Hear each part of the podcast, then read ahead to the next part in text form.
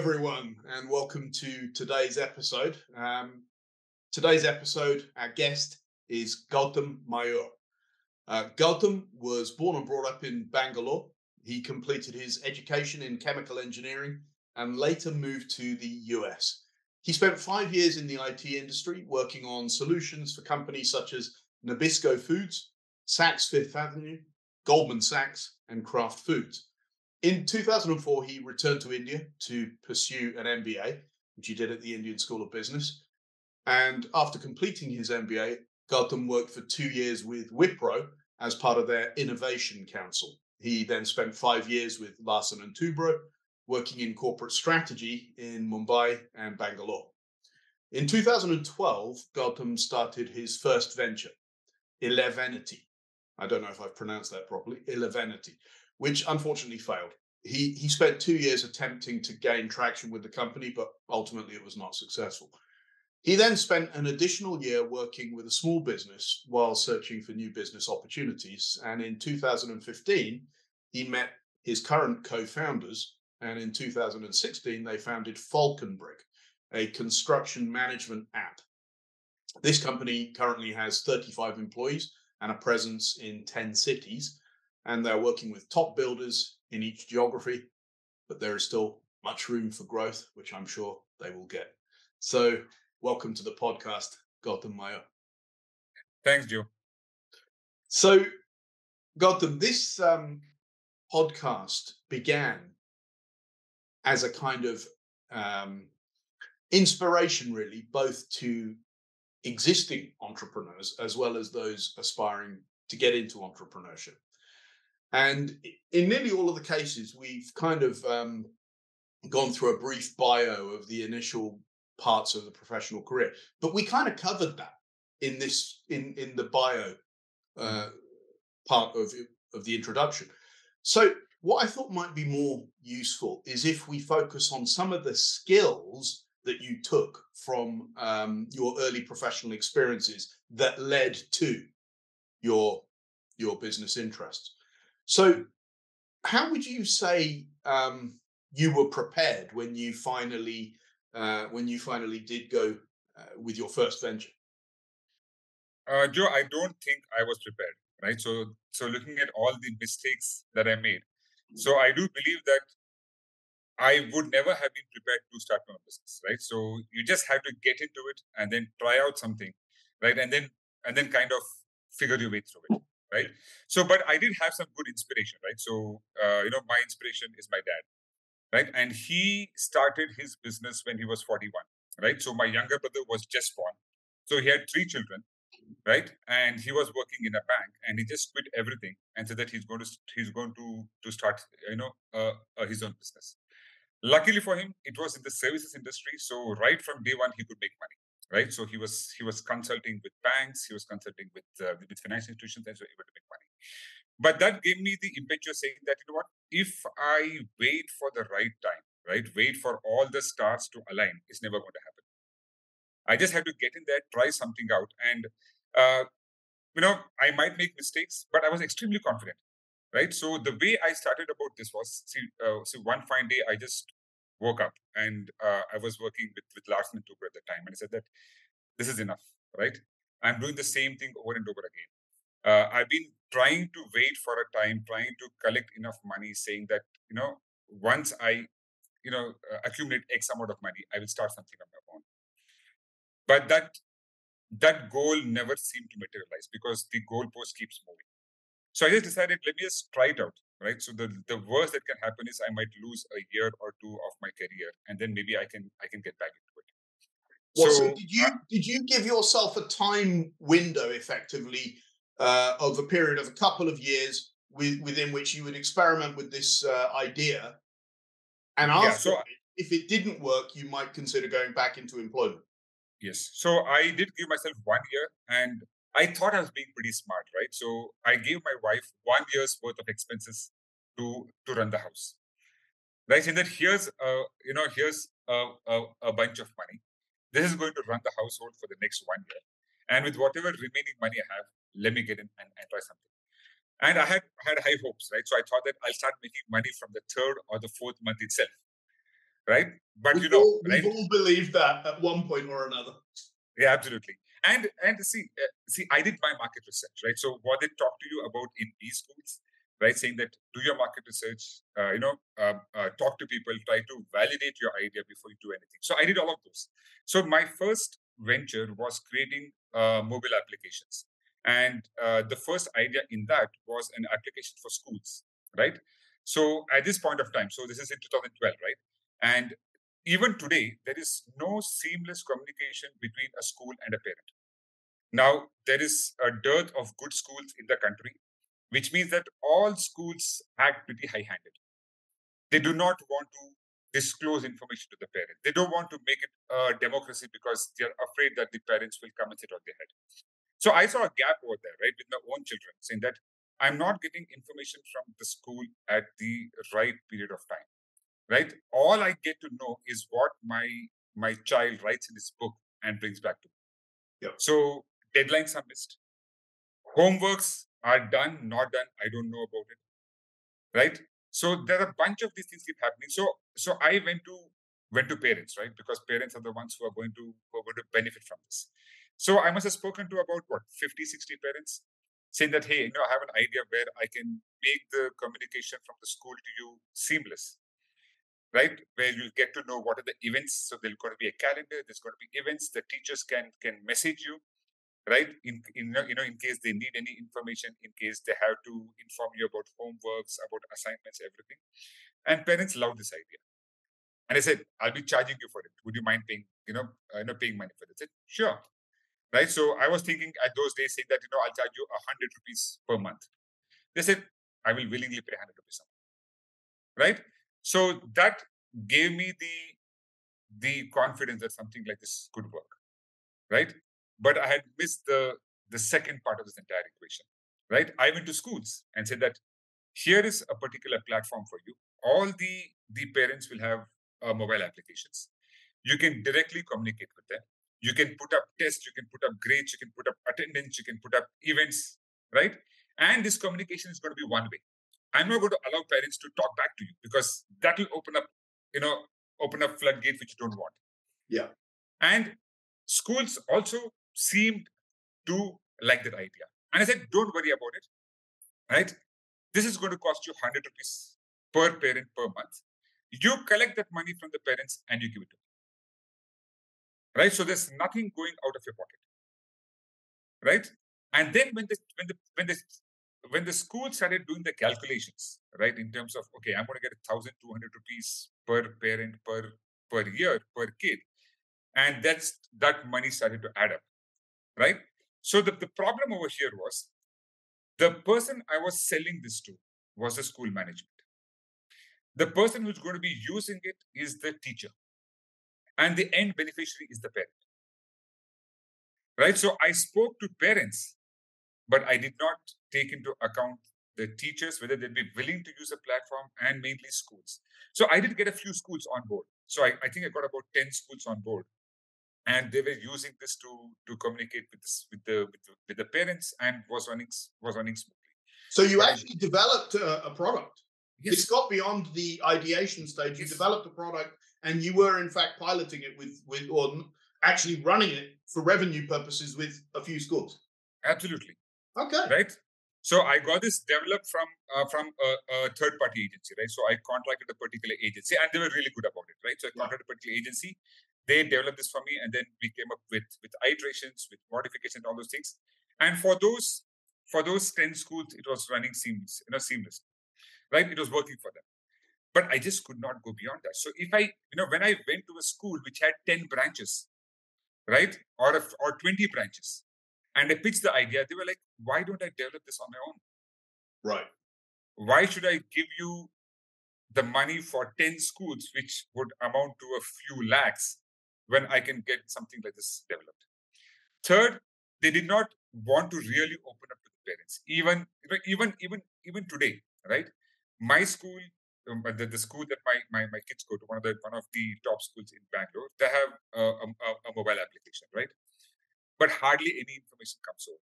I still have to depend on my kids to tell me what's happening in school, right? What are those? Your, your kids were going to the same school as mine, right? I think Inventure. No, they go to uh, it's oh. a National Academy for Learning. Okay. Right. So that was the problem, right? So I pushed a lot, right? I tried. I said, I'm going to, I'm going to white label this for you, right? So, but nothing worked. So at the end of it, after about about I think two years, so I'd given myself one year, and then I thought, you know, again the I don't know. And now that I know a few business terms, the sunk cost fallacy, the sunk cost fallacy. I've already put in so much money. I put in already put in so much time. Let me try a little bit more. So I kept pushing, but at the end of it, I was you know I could not make any headway. And whichever schools were there, I returned all the money to them, saying that you know this is something that's not going to you know really work. Right. So that was a that was a big letdown because I had plans, but that also got me thinking right on on two things. One is that I have become kind of averse to consumer focused apps. Right. And I saying that this is something where you know uh, now on on on hindsight, right? I can think of a lot of things, right? So at that point of time, it was I had to, but but now on hindsight, I can think of a lot of things where things actually went wrong. So what I did after that is that you know when this failed, I somehow got this feeling that I should not go back into a mainstream job. I became comfortable with working at my own time. And I thought, you know, there are opportunities out there, right? So I just need to have the wherewithal to hunt for those things. And my family was extremely supportive right? And uh, so what i did was i started a small business. It's it's it's, it's nothing. It's just a distributorship for uh, you know for uh, for uh, the, the pharma industry right? So the pharmaceuticals require bottles these plastic bottles. So i got into the distributorship of those. Uh, and it was it was decent money right? So i was making ends meet and that gave me enough time to start thinking about what else i can do. And that's when i started talking to people. And that's when i got in touch uh, with another alum from the, the, the, the Indian School of Business. Uh, he is from the batch of 2006, right? Uh, Shashi Kiran. And we got talking. So he was working with Accenture at that point of time, Accenture Management Consulting. And his focus of work was infrastructure construction. Right. And I had a history of working for Larsen and Toubro, which is infrastructure construction. And we met through common friends and we got to to talking and saying what are the opportunities out there. So we're looking at, at, at various things. We're trying to brainstorm right? So we, we discussed debated for about three four months saying can we do something with uh, with digital forms? Right? Even today in india multiple forms are used for everything. You go open a bank account you got forms. You get a gas connection forms. You get uh, you know, um, uh, and internet connection forms. Some of them are becoming digitized right now, but at that point of time, there are a lot of forms being used for everything. So we looked at those. We looked at anything for doing for small businesses, and it was like you know by chance that we hit upon the idea of construction, right? Because we both had experience in in construction, and uh, you know we thought that here's something that we can you know work, work we can work with, right? So construction, the second largest contributor to GDP, the second largest employer of workforce, but still running in extremely uh, archaic methods, right? Everything is paper based, phone calls. And we thought that here's something that we can do. So we spoke to a few builders, right? And all these builders who we spoke through, spoke to were through the Indian School of Business contacts. We just looked up the uh, the uh, alumni database, found people who are working at builders, give them a call, ask them to put us through their operations head or their head of projects, and got talking to them. Right, saying that you know what are your your pain points, right? What are the problems that you're facing on the ground? How does construction actually happen? So we followed engineers on the ground, seeing what they actually do, and then we came this idea, saying that you know here's something that could work, right? So we made a quick presentation on that, saying that you know what if you look at construction, there are multiple phases of construction, right? Right from when you do the ground breaking, there is the excavation all the way to handover. And we thought that you know handover is one part where the culmination of your three or four years of, of work, right? It culminates in a small window of three to four months where the entire inventory has to be handed over to the end customer. It's extremely chaotic because generally, right, projects are delayed and the mm-hmm. customer is always sitting on your head saying that i want my apartment right because i paid for it i'm paying emis for it i need to move in So this particular phase is extremely chaotic, extremely stressful for the builders. And we came up with the idea saying that we can put a workflow in place, right? A very simple workflow in place to help smoothen out this entire process. Right? And that's how we started. So we we went to Quick one question. meter. Yeah. Quick question for you. Oh, did you your previous consulting assignments give you knowledge of the business processes in that industry? So is that why you felt that it was uh, kind of ripe for a bit of disruption, technology disruption? Uh, I would say I would say yes, especially when I worked with us. See, over the years, right? So I have had multiple jobs, right? So about six jobs, seven before I, I started my business, right? So from there have been good takeaways from from each and every one of those jobs, right? But I think the biggest one was from the Indian School of Business, right? So my MBA over there gave me some structure to the thoughts that I was having. So even before that, I was always in middle management. So reach a certain level, understanding, you know, implementing decisions made by management without really understanding the business problem that this particular decision was, you know, was, was going to solve. So the MBA helped me with that. And my time with Wipro and, and L&T was extremely eye-opening for me, right? Because both of these are large companies work in completely different ways, right? So Wipro, tech, L&T, construction, right? Uh, kind of like like the the bureaucratic way of working, where there's there are hierarchies, there are levels. But I would say that the one of the biggest takeaways I've had was from when I started a small business of being a distributor, right? It taught me humility. I was talking to customers who were placing orders for, let's say, 50,000 rupees, 1 lakh, right? And when you go meet them, it is not a transaction, right? It's a relation you're building with them. Yeah. Each time you meet them, you sit with them, you call each other sir, right? I have never called anybody sir in my entire life, right? Working in the US, working for Wipro, it was all on a first name basis. Working in L&T, there is a huge culture of calling sir, but I never call sir. I used to call them Mr. So and so, right? I was averse to calling people. So I say that I would only call somebody sir if I if I respect them for something, right? And here I am in a small business, right, talking to uh, you know an Ayurvedic company who is selling his you know his homegrown medicines using using my bottles, and I'm sitting with him drinking drinking tea or coffee and calling him sir for everything, right? That was where I learned a lot of things, right? Learned patience. Things don't happen the way you want it to happen right? So i used to think that i'll just make a phone call every you know you know every month pick up the phone. Uh, i think it's time for you to reorder. So how many boxes can i book for you? It doesn't work that way. I had to talk to them uh, you know talk about you know talk about the weather talk about how things are and then slowly you know yeah absolutely right? So that's the way. So cold calling doesn't work in this industry right just expecting transactions saying that i'm going to pick up the phone right they're going to and i'm going to tell them and they'll place an order i'm going to get this done that doesn't work getting the material to them. I have given them, I have committed dates. I'm not able to, you know, meet those dates because the supplier has not sent the shipment on time. Right? The transport company is not willing to pick up the material late in the night. And I've already committed saying that this shipment is going to be delivered to you tomorrow.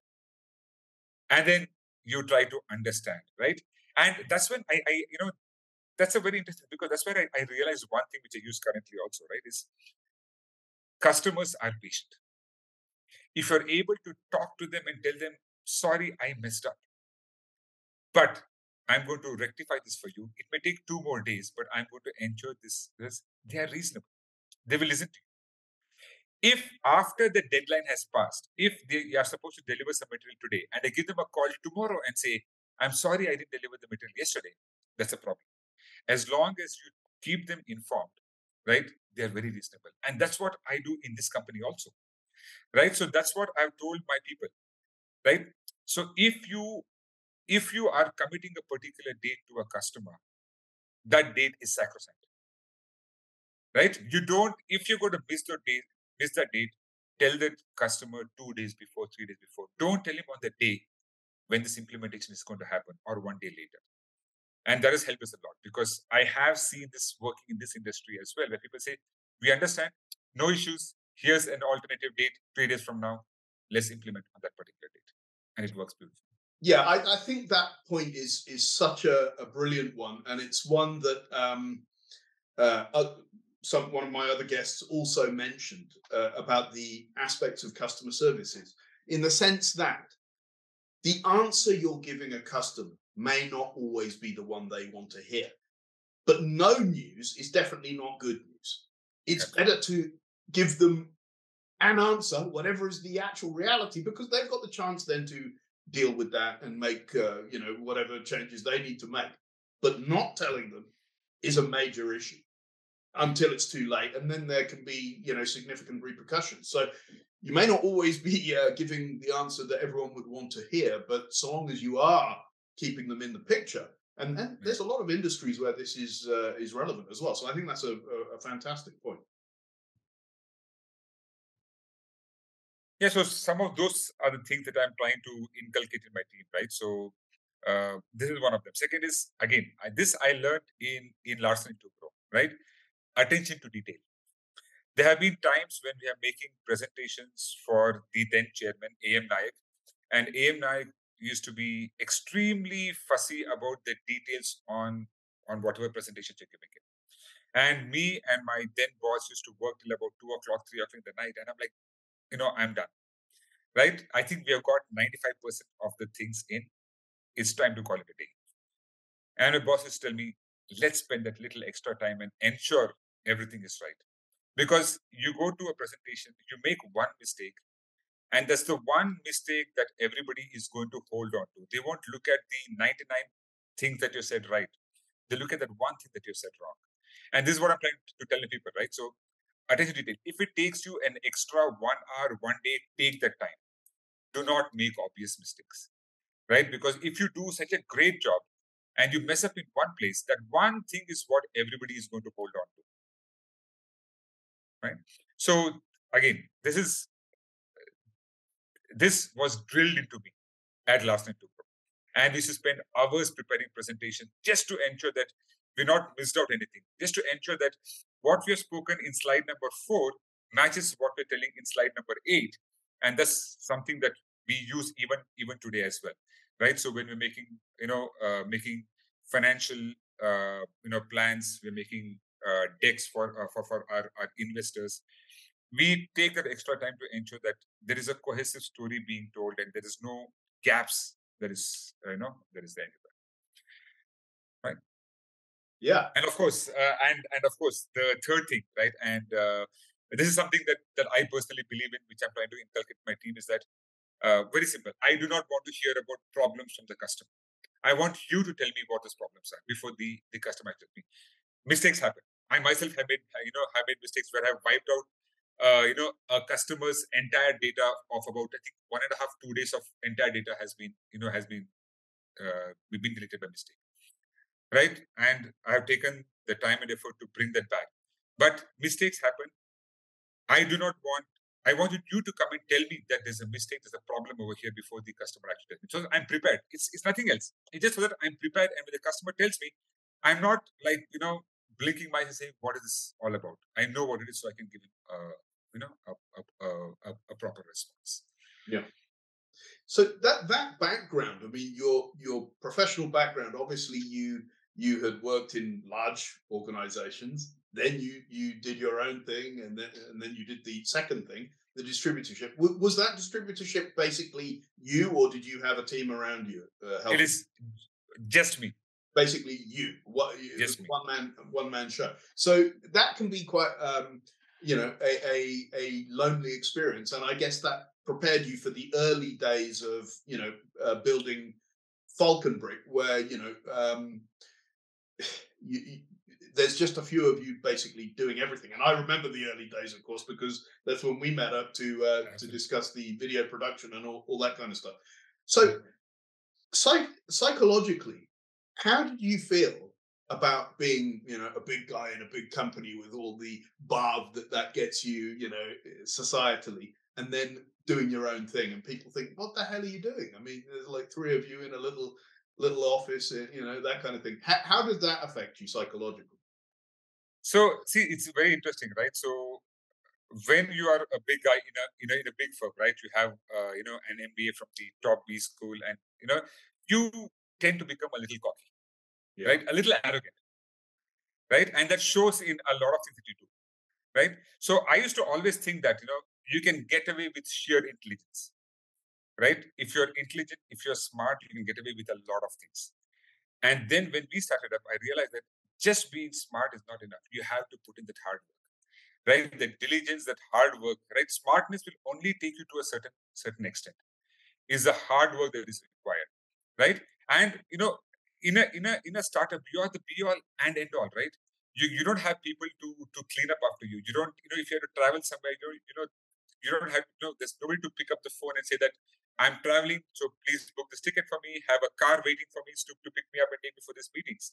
And you have to be extremely prudent we are looking, you know, when, when we started up, we didn't take any salary for about three years. What? So right? bootstrapping then? It was just the um, yes. founders' funds that were were running this. Absolutely. Right. So for two years we were for, for two years we were completely bootstrapped. Right. We were and we used to we used to count every single rupee that we spent. Yeah. Right. And I think I think that has held us in good stead right now because even now we are extremely careful.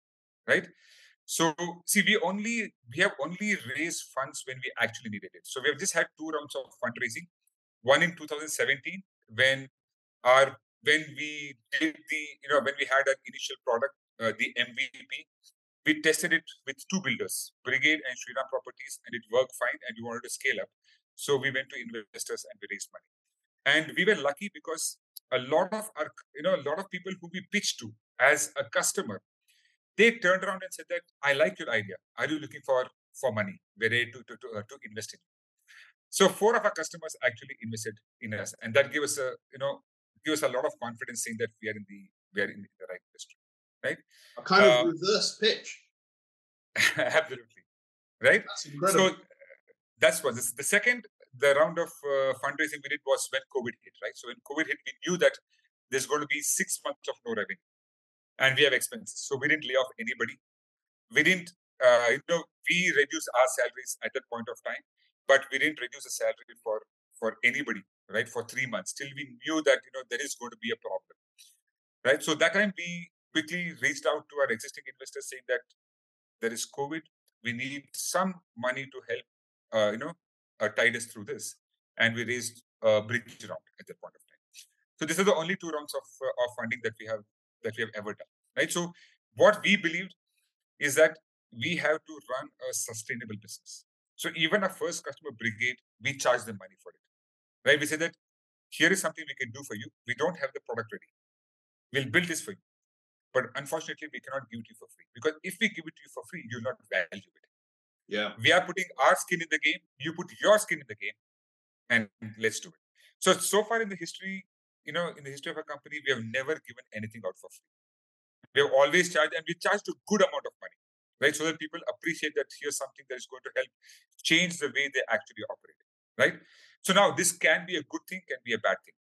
Now, the one, the the good thing and a bad thing is that, like I said, we're extremely careful with money. We only spend money where it is actually necessary. We don't do, you know, just you know, blowing money just for the sake of of of spending the money, right? So when we raised money, we didn't go out, you know, all out saying we're going to hire people, right? We said we're only going to hire people who are absolutely necessary. Now this can be a problem as well because see, as long as you're a startup who's you know who's not making any money, then your valuation is in the air, right? It can be anything. But once you start making money, right, your valuation is based on a revenue multiple.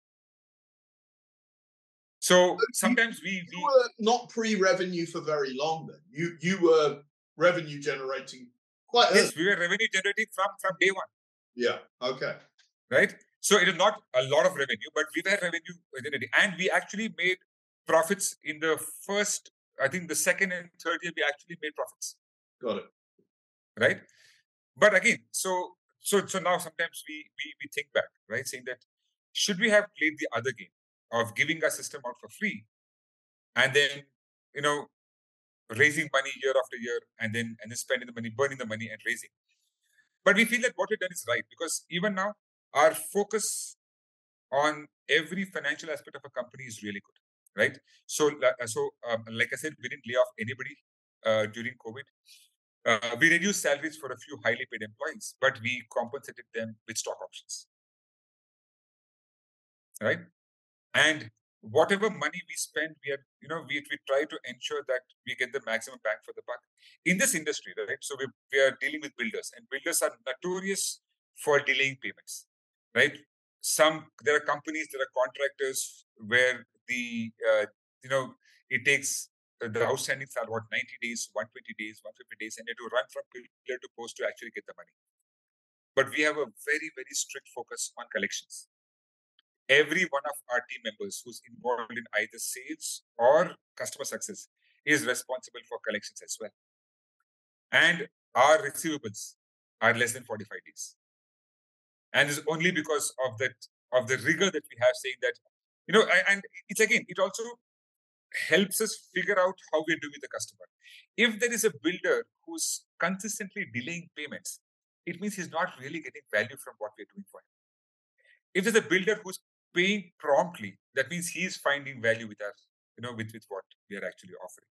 So that also helps us to get some early warning signs in terms of is there a risk of a churn with this particular customer? So that's what we focus on. So we have like, you know, two meetings every week just focus on collections. And we ensure that, you know, payments are coming in within 45 days and our cash flow, you know, is positive. So the thing is, with, with um, an industry like the one you've mentioned, construction, where you you focus, uh, and where a disruptive technology solution is placed, is there a change management piece that also needs to happen within the organization implementing the solution? Because there is naturally some inertia around the existing business processes and maybe the personnel using those tools. Uh, absolutely, right? So, so we see this all the time, right? So there are see if you look at if you look at the the builder community, right, the, the construction companies, they've been used to working in a particular way for the past what four five decades.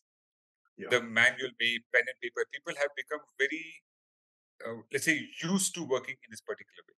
And when we bring in a bring in technology, the first thing that people think on the ground, people think is management has brought in this technology to spy on what I'm doing. Right? There are good, there are good engineers, there are bad engineers. Good engineers will always embrace technology, saying that it's going to help me to become more efficient. And the bad engineers think that this is going to put a burden on me because now anything I do is going to become extremely transparent. And management will know who I am. Right? not only with the engineers, with the employees of the builder, but also with contractors. Now, the contractors in this industry are notorious, right? Forget about a system in place. They will just not respond to what happens at the site on a you know on a, a timely basis, and that's why builders have all these kinds of you know various conflicts which happens with, with contractors all the time, right? But the way we look at it is, if you're bringing in technology, it should make somebody's life easy. If it complicates somebody's life, then we are not doing a good job. If by implementing a solution, implementing a technology, people are spending more, more amount of time, then it's not good. It's not usable. It's not cause, you know, it's not giving them benefits. So if you are able to save time, if you're able to save effort, then people will automatically use it. So adoption improves if we design the system properly for them. And this again becomes difficult because see, we are in a in a greenfield operation, right? So which means there is no precedent to what we're doing. If you talk about CRM, if you talk of an ERP, there are hundreds of CRMs, hundreds of ERPs. And when you go to a customer, when you go to a builder, he says, My ERP does ABC. Can you do ABCD? Or can you do ABC at a lesser cost than what I'm paying right now? And he'll sign up. But when you're going in with something which helps construction management, the builder does not really know what a system can do for him. Which means either the expectations are unreasonable or the expectations are not articulated properly. Saying, right, this is what I want from the system. So there's a lot of discovery which actually happens. So we have learned this over time, right? So initially we were like, let's implement a system, right? One size fits all, and then go ahead and then we find a lot of churn happening so now we are we have changed our process to do a diagnosis at site. This is what the management is saying, right? I want to be able to help improve my quality.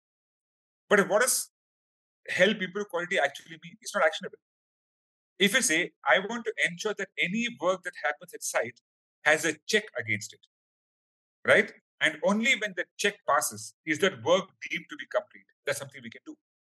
We can put a process in place, we can put a workflow in place, and ensure that those checks happen, right? But if a customer comes to us and says, I want to improve quality, now a tool cannot improve quality. A tool can just provide you data, and somebody from your side has to look at the data, come up with some intelligence, and then improve quality.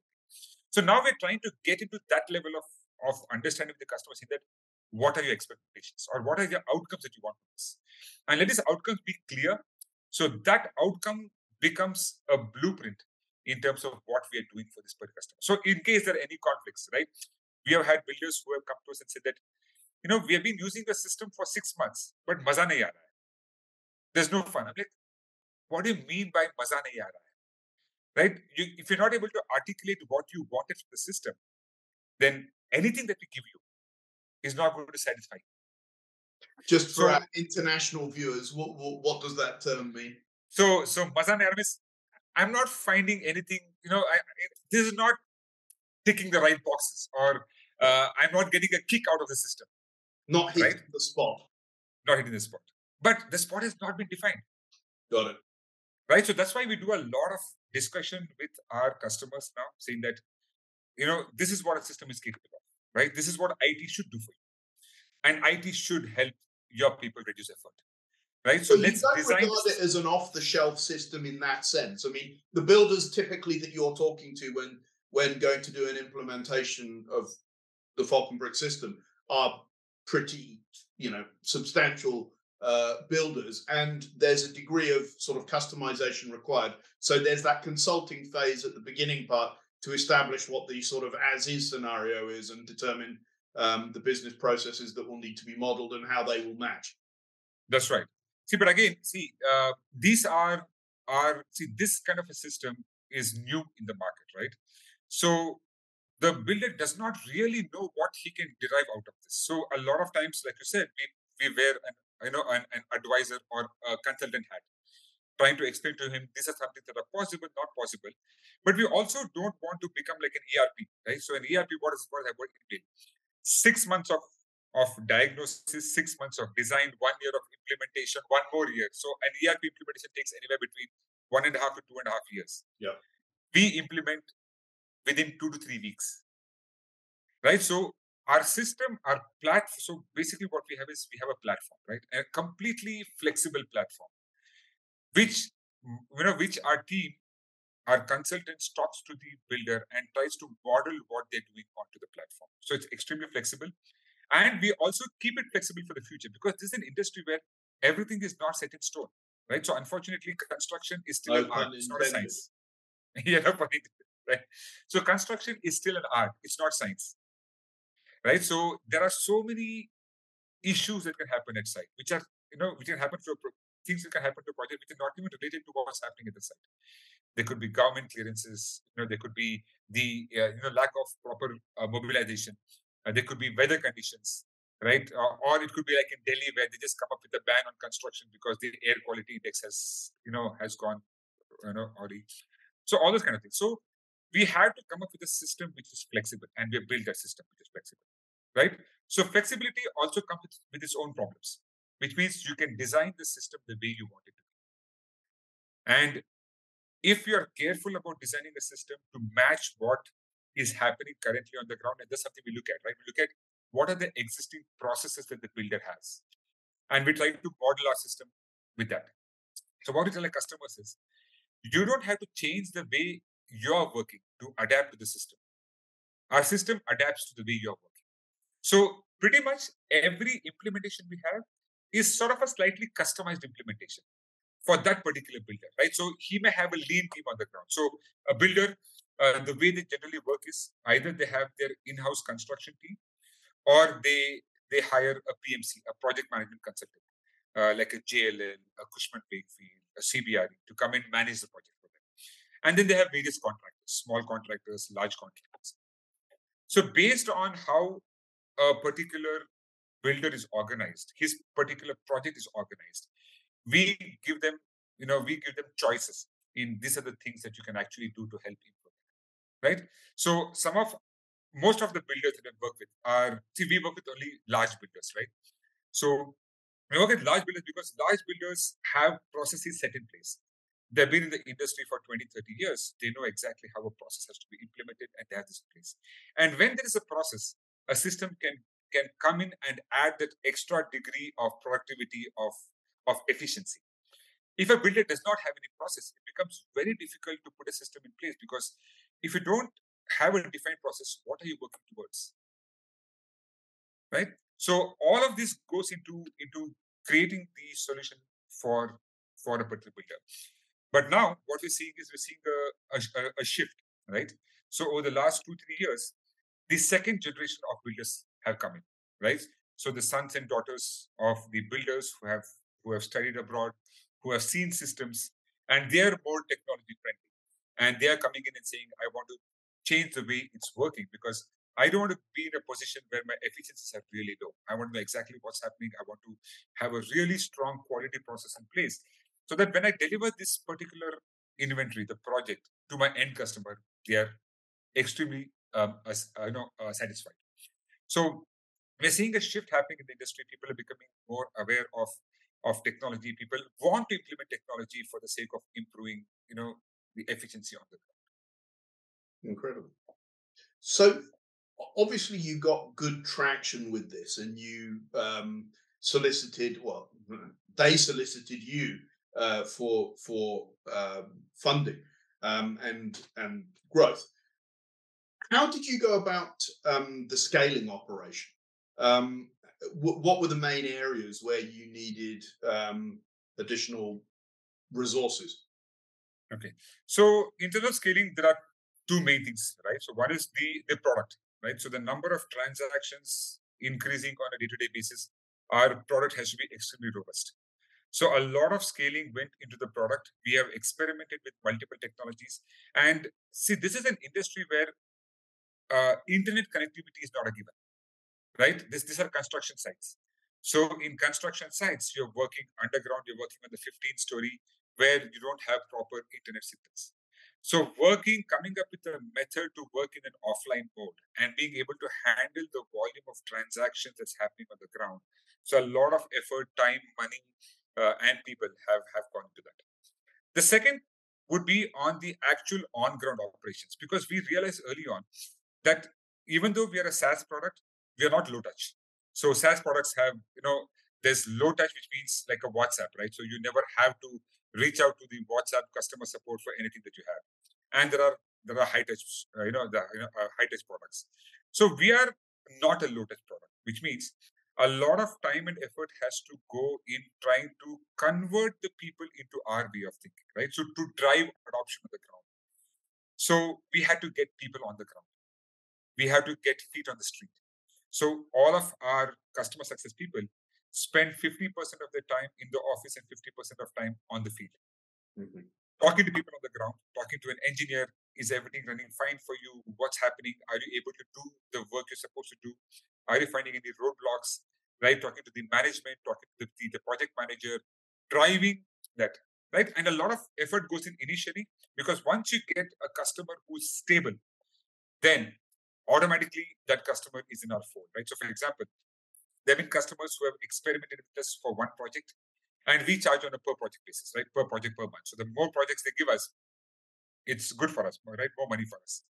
And the amount of time it's gone into stabilizing one one particular project, and after that they're given the next ten projects without any sales effort.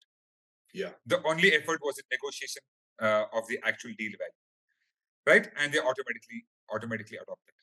So being on the ground being able to understand the the user on the ground is extremely important. Even our product team, right, goes to construction sites to understand to see how their product is being used. Talk to people on the ground, right? What are the pain points? How are they using it? Because what may seem obvious to us may not be very obvious to the person on the ground. If there's a contractor engineer, right, or a contractor foreman who's maybe just a 10th grade, you know, um, uh, you know, he has, he has a 10th grade schooling. What we feel is intuitive may not be really intuitive for him. Yeah. Right. So only when you go on the field will you be able to understand, you know, okay, this is a, you know, we thought that we made a nice looking button and it's obvious it's a button, but that guy may say, I don't think this is a button because it doesn't look like a button to me. It's fancy, but hey, I don't know how to go click it to be able to go there. Right. So being on the ground, talking to people, being on, you know, keeping in touch, I think that's really, really important, uh, important in this industry. And do you have your own uh, development team? Yes, we do. So, so initially, we again uh, with this business uh, when we started up, we contracted out to a third-party agency. We hired them to develop for the, this for us, and pretty soon we realized it's really not going the way that we wanted. So we scrambled, and yeah, we do have our own uh, we, we our, our own team now. So everything is is being done in house. Great. And in terms of the strategy that you took for um, marketing the product, uh, what kind of resources did you need for that? How has that been done? So for a very long time, right? So my co-founder uh, Shashi Kiran, he was the only sales guy uh, in the organization, right? And uh, even now, uh, you know, uh, we are lucky to say that a lot of our our customers come through word of mouth because this construction industry is very it's a very small industry. Yeah. Right. Even though there are a lot of build a lot projects, the same people keep moving between projects. A person who's an engineer here becomes a project manager over there, and he, you know, if he's had a good experience with our product, he refers this to his management. Say yeah. that in my previous, you know, in a, in a, previous project, I used this particular system. So a lot of uh, things happen through uh, referral, but we're not sales heavy at all, right? We do a lot of events. So there are there are there is one main industry body called CREDAI, C R E D A I, uh, for the real estate developers. Uh, so we do a lot of uh, of, of uh, events with them, and that helps us get the the visibility. Uh, in terms of digital marketing, there's very little we can do over here, right? Because builders are not on Facebook and LinkedIn. Yeah. Right. You'll not you'll not find them there. So any ad spend that you have on Google, and people are not looking for you know project management solutions, you know, um, uh, on the web. So a lot of relation based uh, you know referral based selling is is what works over here so events give us leads and then we go through those right and we we, we talk to them we meet with them and sell uh, the the best so far has been referrals hands down right yeah. so so in in in hyderabad right? So hyderabad is one of our largest markets right now. And pretty much i'd say about 80% of our customers over there have come from referrals. That's one. The second is uh, lighthouse customers right? So you go into a go into a market and you have the biggest builder there as your customer. And then everybody else follows saying that you know what? If prestige is using our system then there's something really good with it. So I want to do it. In Hyderabad, there's a builder called called, uh, called uh, Aparna. They are very well known for uh, their their quality products, right? So they were our first customer in uh, Hyderabad. But because of them, we have got pretty much every customer saying, "Oh, you're working with Aparna, then you must be really good." So we want to uh, work with you as well. Yeah, yeah. I mean, obviously, that trust and credibility comes from uh, such a situation. So yeah, on on the sales side of things, then um, you don't have to deploy too much in the way of resource uh, because quite a lot of it, and also the conversion is coming from referrals. Right. See, referrals only.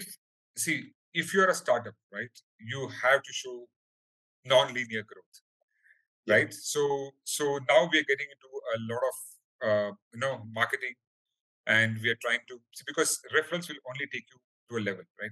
Yeah. Uh, referrals will give you linear growth. So when looking for non-linear growth, we're also experimenting with with marketing, with events to see which is which particular uh, mode will give us the you know the the most number of uh, of uh, customers.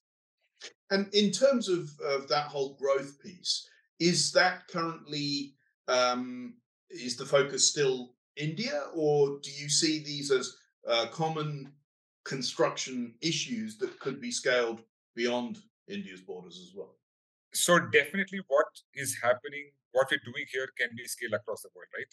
So the way the way Indian builders work versus, let's say, the more developed countries. So if you look at uh, look at the Middle East, if you look at uh, Europe and, and, and America, they spend six to nine months planning the entire project, and once they start, they execute like clockwork. In India, the planning function is not very strong. So with basic thumb rules, they start the project saying that let's see what you know what actually happens, and they you know they evolve as you know, uh, you know as time goes by. But similar kind of problems are there throughout the world. So see, currently, if you take a look in India, right, at any given point of time, there are 50,000 construction projects going on. 50,000 construction projects. And I'm not talking about somebody building an individual house, like an independent house for himself. I'm talking about projects which has got apartments or row houses or you know a, a commercial building which is large in nature right? So to reach those 50000 projects is going to take us a lot of time right? We have worked on 250 projects so far in the history of falcon now 250 versus 50000 there's a huge gap over there. So we do believe that and, and these 50000 projects are mainly in the real estate segment which means residential commercial and retail hospitality. If you look at industrial and infrastructure, right, the scale in India is massive. Right, so India itself can sustain us for the next four, five, six years easily, quite easily. So we do not want to dilute the focus from India now because if you're looking at any other geography, we have to have a different thought process. We need to have a completely different team in place. Yeah. Right? A different strategy in place, a different product in place. And I, and we're not ready for that right? We want to stick to one product as of now, stick to one market. Maybe three, four years down the road, once we hit a certain run rate or a certain scale of operations in India, then maybe we will look at uh, look at any other markets. It is there in our in our horizon. Our investors keep asking us, but we are like, let's hold off. There is enough to do in India. Let's you know go outside later on. Yeah, I mean, if the if the scope is strong, in your home territory where you know all of the, the situation, uh, then yeah, it makes better sense to consolidate rather than Absolutely. spread yourself too thin, I guess. No, that's um, that's great. So, just in, in terms of um, some advice for uh, aspiring entrepreneurs from your own uh, kind of uh, career history, what what would be the basic advice that you give to people who are who maybe find themselves in the position you were in um, a while back where they're they're working in a large organization, but somewhere in the back of their mind they've got this idea that they want to do something themselves. What would be your advice in terms of how they should sort of uh, go about making that into a reality? So my first advice would be: if you are thinking of starting up, you know, on your own, just do it. Right? Don't wait for the right time because I know people who have got ideas who've been sitting on them for years together Right? Saying that one more year, let me make some more money, it'll give me a cushion, and then I will, you know, I'll start. See, in this day and age, right? Uh, see, before, right, let's say 10, 15 years back, if you had a gap in your career, saying that he was out of work for a year, two years, it used to be a bad thing on your resume. Now it's actually a good thing, right? At the, you know, the worst thing that could happen is you lose one year or two years, right, of of career in, uh, in, in an organized industry, right? So if you're thinking, if you any anywhere have an itch saying that I have an idea, I want to, I you know, I would want to be on my own, just go into it, right? You can always come back to your normal career at any point of time. There is no problem at all, right? Second thing, what I believe, this is my personal belief, get a co-founder. Don't do it on your own, right? There are too many things for you to look at right? You may not be be good in in everything that you do right? It's always good to have somebody else whom you can lean on for advice to debate things through right? So get yourself a co-founder don't do it alone right? You might you might succeed alone but when doing it with a co-founder at least you have companionship. There's somebody else who's sharing your burdens right? Third thing uh, I think you just have to put in the effort, right? Once you start up, it's it is not going to be easy. It's not going to be rosy. You have to put in the time. There will be ups and downs. So prepare your family. If you have family, prepare your family well in advance. Saying that here's something that I'm taking. I might not be available in the evenings, nights, weekends because I have to work on this. prepare it because if you don't prepare, if you don't have a, a supporting family, then everything can go down. Right? You have enough issues with your startup. You don't want more issues, you know, in your your, uh, your personal life, right? So you know you can go on on and on about the kind of you know uh, the things, but I think these three things would be would be top of mind for me. Yeah, and I, I think it's uh, that's uh, really amazing advice, and and you know gels with my own experience. Obviously, there's we went to business school, and there was a certain amount of stuff that you can learn uh, from books, but there's some stuff that just you can't do until you've actually done something and seen what what what what comes Absolutely. back. And, mm-hmm. um, and I think yeah, uh, that means that there is a level of uncertainty that you'll always face, but that's that's part of business, isn't it? So brilliant advice. Thank you uh, very much, uh, Gautam. I mean, it's uh, it's a, a great success story, and of course, you had some little obstacles along the way, but there were learnings at every stage, and I think that's important as well. There's yeah, what they say is uh, we don't win and we lose, we win and we learn, right?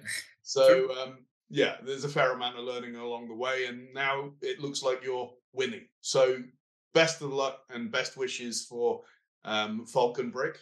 Thank you so much, Gautam, and uh, best wishes for the future. Thanks for coming. Thanks, Joe. Thanks yeah, and great to uh, you know uh, be on, on your podcast. Hope this uh, this actually helps people, right? Yeah, absolutely. And what and what you're doing is fantastic. Thank you.